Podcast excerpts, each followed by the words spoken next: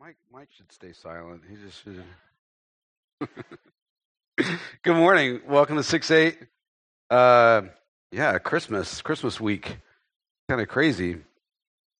Um, thanks for praying for us. I, some of you know that my dad uh, uh, had a fall, and I uh, I was there when it happened, and uh, last night, and so I, we took him to the hospital. He's on a respirator now, and we're praying for him. Pray for my mom. My mom is pretty broken up. Obviously, I would be if I were her. But I, am really grateful that the Lord had me there. I was just about to leave when it happened, so I just, I just think that is such a blessing for my mom that I was I was there, able to help. So, uh, thank you for praying. Continue to pray for us. Um, let me uh, pray before we get into this. Father, we thank you. We thank you that uh, even in the middle of hospital visits and crazy times in our country, maybe, and all that kind of stuff, that there is still joy to speak of, that you uh, kind of resonate in the background of our lives very clearly sometimes, and not so clearly at other times. But that underneath it all, even in tears, even in pain, even in confusion, we can have the joy of a Father in heaven who would go to the lengths of entering our history, walking out life with us, and going to the cross for us. The gospel itself is joyous. And we thank you that it's real joy. It's not joy that avoids, that it's not joy that kind of conjures a false sense of security or anything like that. It is joy that walks through the pain of life with us, comes out the other side, truly tested. We ask that you would speak to us about that this morning. And that this would be a great, joyous Christmas. That even in all the craziness, you would speak loudly to our families and to us and to our neighbors about who you are this Christmas, that it would become more real for us and maybe real for the first time in other people's lives around us. We thank you for that. And in Christ's name we pray. Amen. So, ugh, we have uh, a memory verse. Anybody brave? Anybody brave enough to try our memory verse? We have, who did we have last night? Ro, last time, Rob Granholm got a got a coffee card. Okay, I have three coffee cards up here. I guess I'm going to enjoy these at La Colombe. So, well, I, you know, I know it is daunting to get up to the, the microphone, but that's Romans 6.23, for the wages of sin is death, but the gift of God is eternal life in Christ Jesus our Lord. Great verse to memorize, just something to remember and keep, keep in your heart. Uh, we're going to start off today with a little video. So take a look.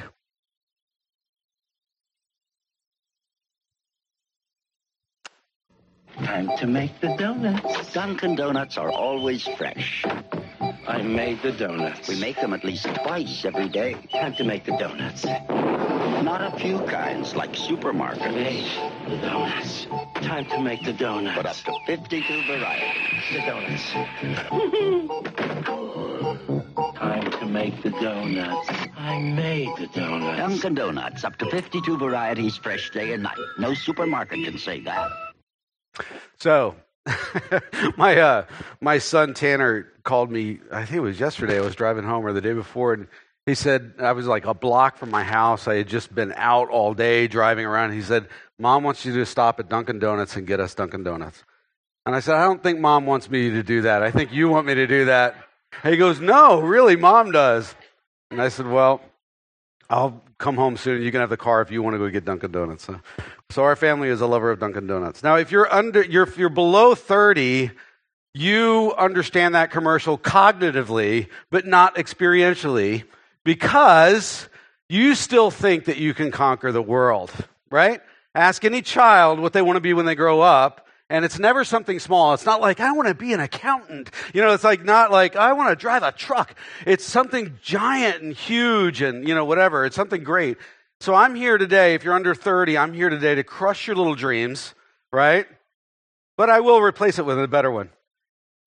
See, those of us past our 30s who've uh, are already, you know, gone into those years already feel that we've settled. We've succumbed to the monotony of life, the, the drudgery. It's time to make the donuts. We know that saying, right? We know what that feels like. If you're old enough to remember those commercials from uh, uh, with Fred the Baker, that's who that is, by the way, you know why that commercial resonates and all the other ones like it is because we've lived it, right? We know that. We feel it, right? Life just seems to roll over us, right? And we eventually get stuck in the day in, day out uh, monotony of life, you know, and, and life's necessities. Um, our upward trajectory in life, you know, seems to get interrupted by, uh, you know, a crash stock market or a divorce or a death or some other trauma or just the responsibilities of work, of family, of kids, and all that kind of stuff. I just saw this great cartoon. This lady, I think it's the woman that draws it the, uh, of this couple. Um, she's a cartoonist and they had a baby and then she starts drawing pictures you moms are going to love this if you look it up it's like on the news app you know just find that but, it, but just all the things, how your life changes when you have a baby, all those responsibilities, all your creativity goes out the window, all your aspirations of greatness get, get lost, right? After you have babies, you got to make the donuts, right? You just got to keep making the donuts. Um, when we were young, we thought that we would accomplish great things. We really did. We'd go down in the history books, you know, be, we'd be referenced in, you know, coming generations, citing our thoughts and our words and our accomplishments and all that stuff, which, you know, had changed the world by this point.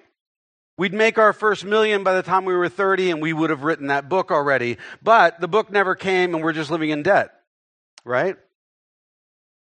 Into my early, early 20s, I thought I'd be a great artist right? I, I, I, thought I'd produce paintings that would hang alongside the greats. So you'd see Picasso and Van Gogh and Da Vinci and guines right? I'd be up there. But, you know, my work would be referenced, it would be categorized, it would be sold for millions of dollars to museums and, you know, to rich people on through Christie's auction house. And my paintings, you know, would, would lend great philosophical insight to the world and change history.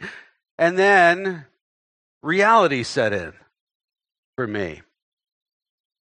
I could draw and paint maybe better than the next guy, not, not Chris Nixon, obviously. He's better than me. You know, I could probably draw or paint better than the next guy, but I had my limits.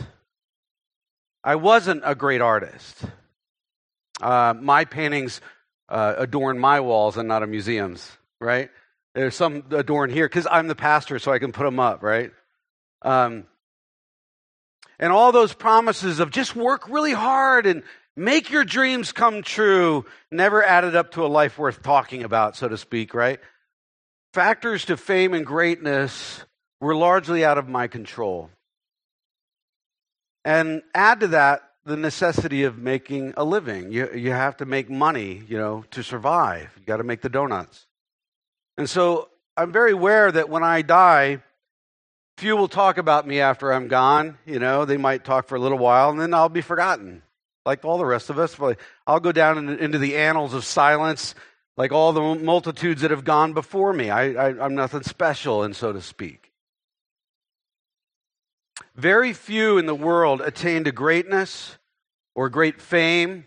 And living on the main line is very deceptive, right? You drive past these mansions in Gladwyne uh, if you live in one of those, that's fine. I'm just saying, you know, we, we, we, we kind of Jones after that sometimes. We park next to a Bentley at Acme, right? And, you know, a house, a car worth more than my own house.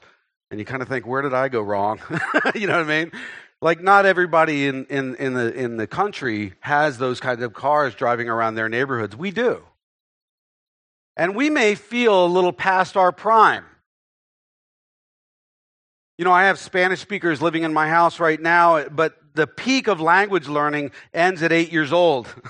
I'm 44 years beyond that. Brain processing power peaks at 18.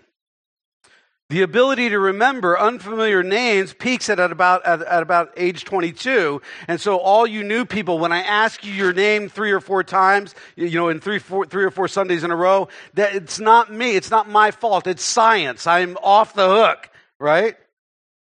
Women are most attractive to men at 23, and men seem to, to get better with age. Their attractiveness grows. Now, that sounds terrible for the ladies and wonderful for the guys. I thought, well, maybe that's a good one for me, but really maybe maybe guys need that advantage that edge for you guys to put up with us all those years after we get married to you you know i don't know interestingly life's satisfaction uh, first peaks at age 23 and then again at age 69. My theory on that is that, you know, for the former, for the younger, you have, you know, all the money and you have no responsibilities, right? So life is great. For the latter, it's because you've retired, you have even more money and no responsibility, and usually about that time of life, you lose your sex drive, so you don't have to worry about all that stuff. It may be less complicated. I don't know.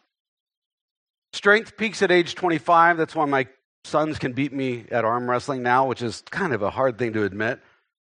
The peak age to settle down is 26, but we push way beyond that in America, don't we? The average uh, sort of elite marathoner is age 28. Uh, bone mass peaks at age 30. Chess players peak at age 31, believe it or not. You're not, you're, you're, you're best at learning new faces at around age 32. On average, Nobel Peace Prize winners discover their great thing at age 40.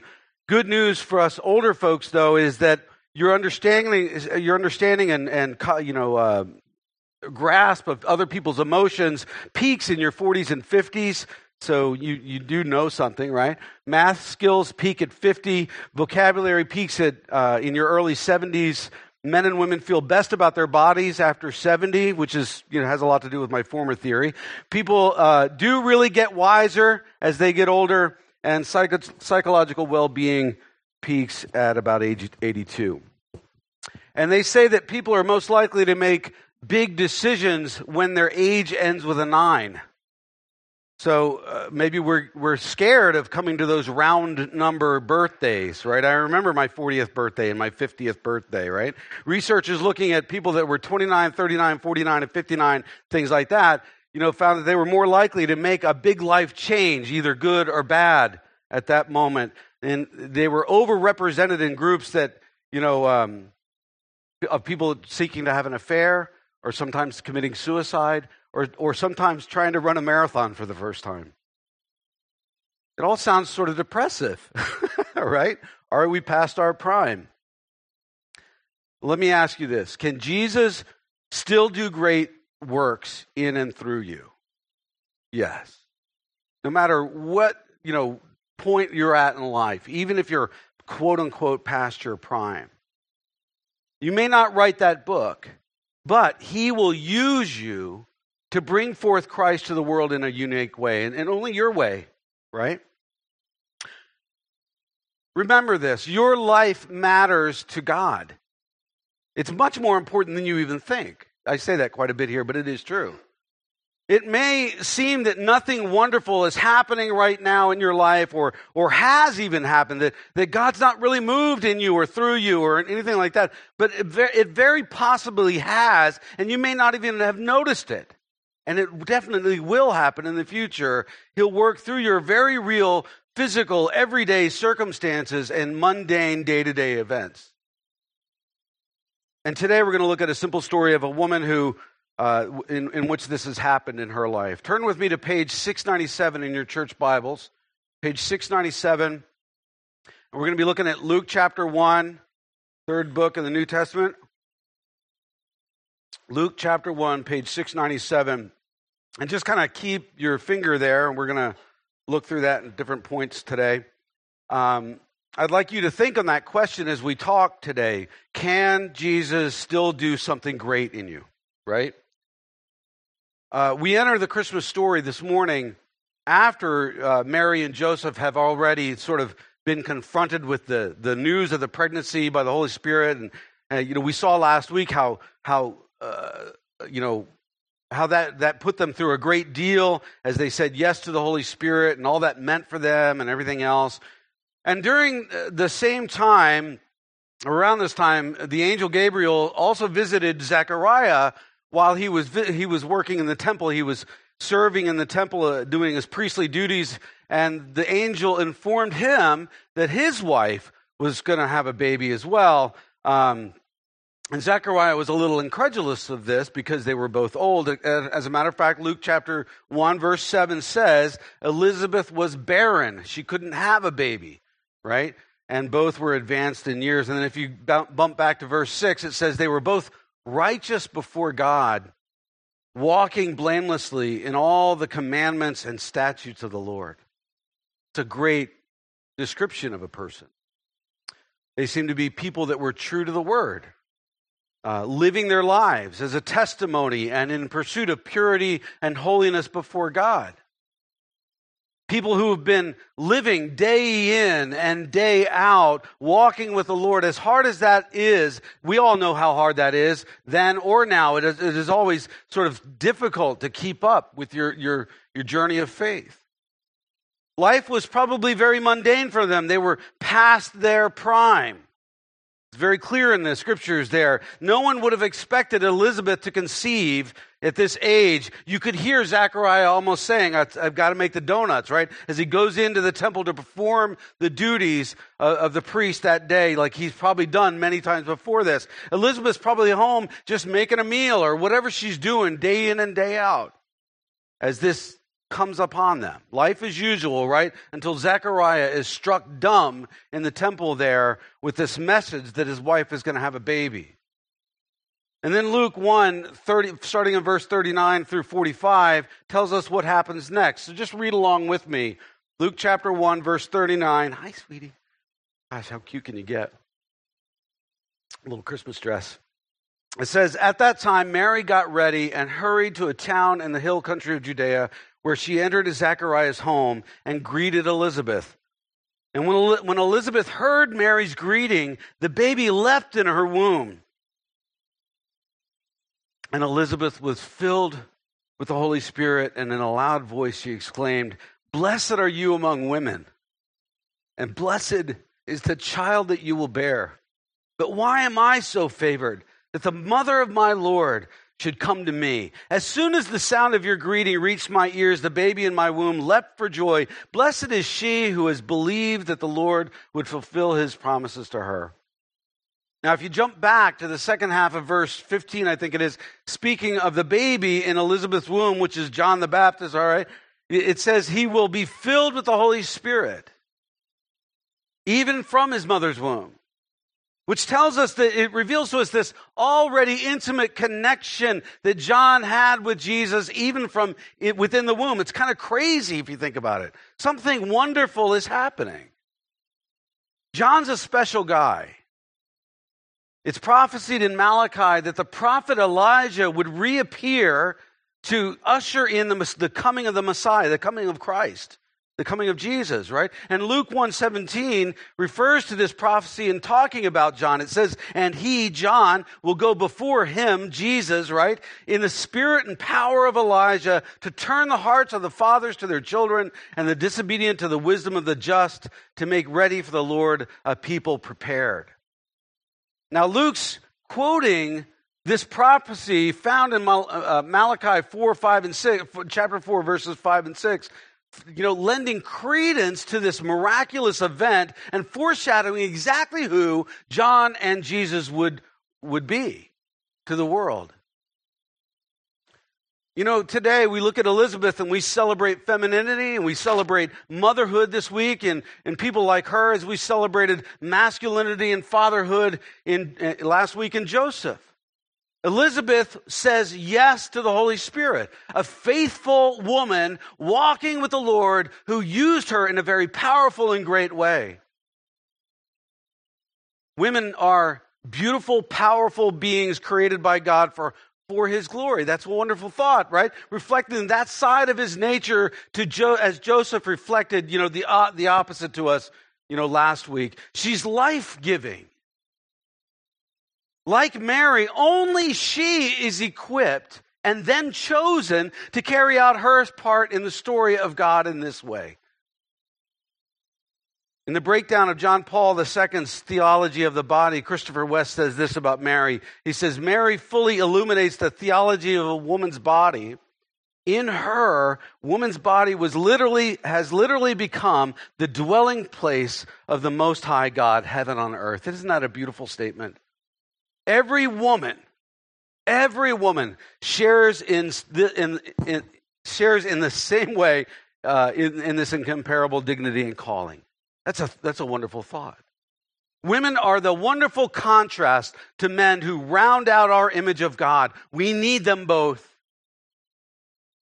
Think about the, the silence of Joseph and compare that with the raw, uninhibited joy Elizabeth exudes here with Mary. She says, among other things, Blessed are you among women, and blessed is the fruit of your womb! Exclamation point, right? She's, she's excited. It's that side of femininity that we absolutely see as absolutely reflective of God. It's beautiful. It's wonderful. It's powerful. We speak in extremes, maybe, to illustrate points. No one would say that all men are silent and unemotional, and I'm not saying that. And I, I myself am a big loudmouth crybaby. You guys all know that, obviously. You see it every week. In many situations, my wife is definitely the more level headed, sort of non non emotive person in our relationship. I am much more. However, there is an innate difference in the two of us, and I'm not trying to define them in certain ways divinely created, the two of us, divinely created and ordained, they both reflect God in some way who is spirit, who is male and female in nature. That's wonderful. Scripture starts with a wedding and ends with a wedding. You ever think about that? You ever think about all that all the illustrations of male and female, the bride and the groom and the church and everything else going all throughout scripture? There's something wonderful there. And that's what we celebrate.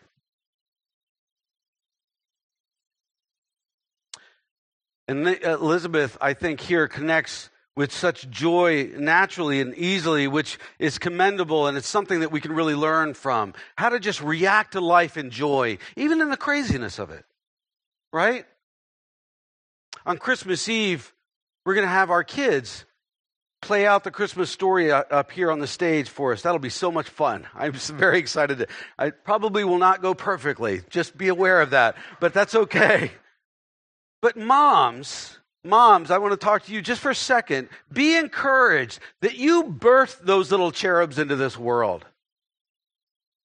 You went through all the pain and the I'm not telling you anything you don't know, right? You went through all the pain and the struggle of, of pregnancy to push that thing out of you right? God is redeeming your family one member at a time. He's doing a work in your kids through you. As you walk with the Lord yourself and you say yes to the Holy Spirit's leading, your kids will also become a herald of Christ in this world. He'll use you for it, and, and He'll also use them in this life. We only, our responsibility as parents, as moms and dads, we need to be faithful in our pursuit of Christ and allow our faith to overflow into our children through, you know, uh, through what may seem as the everyday sort of mundane commitment to the, to the, the uh, commandments and statutes of the Lord, like, like Elizabeth did.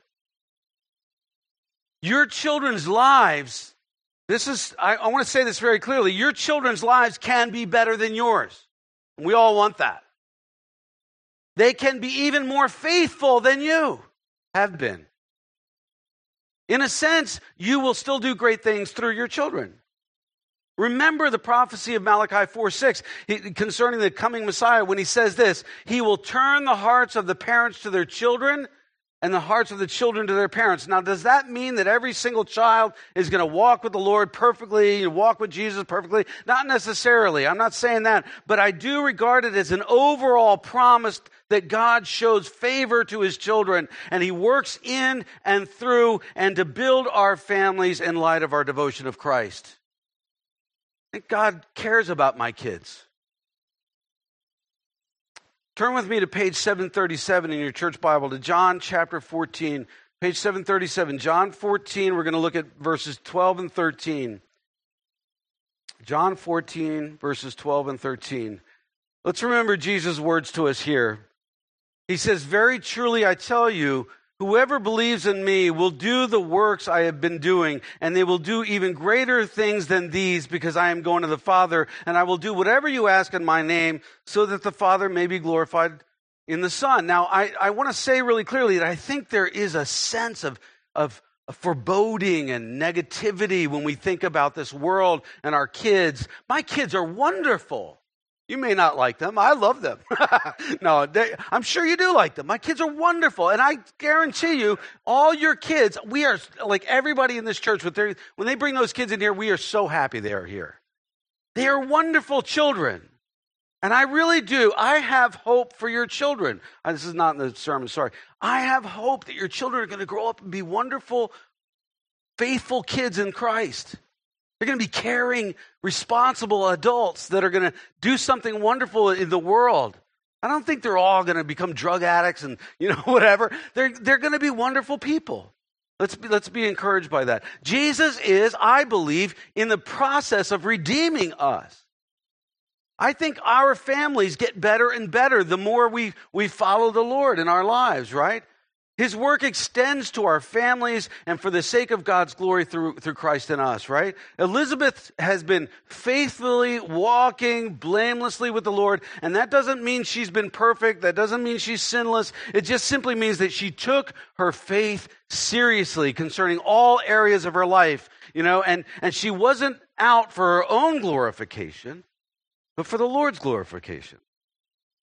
Maybe she knew that in the very mundane ins and outs of life that God would move and you know and use her all she had to do was be faithful and sort of receive the circumstances that came to her with joy no matter how hard they were like Joseph last week, Elizabeth is also another model to follow. Even though we don't know that much about her, she is a model to follow. One who walks faithfully with the, uh, with, with the Lord and says yes to the Holy Spirit with a joyful response. Turn now to page 661, 661 in your, in your Bible there. And this is a very simple verse that we love to quote here at 6 8. Matthew chapter 6, verse 33. You know, we get caught up in the day to day, and life's partly about the pursuit of need, right? And our focus often becomes misdirected in that pursuit, right?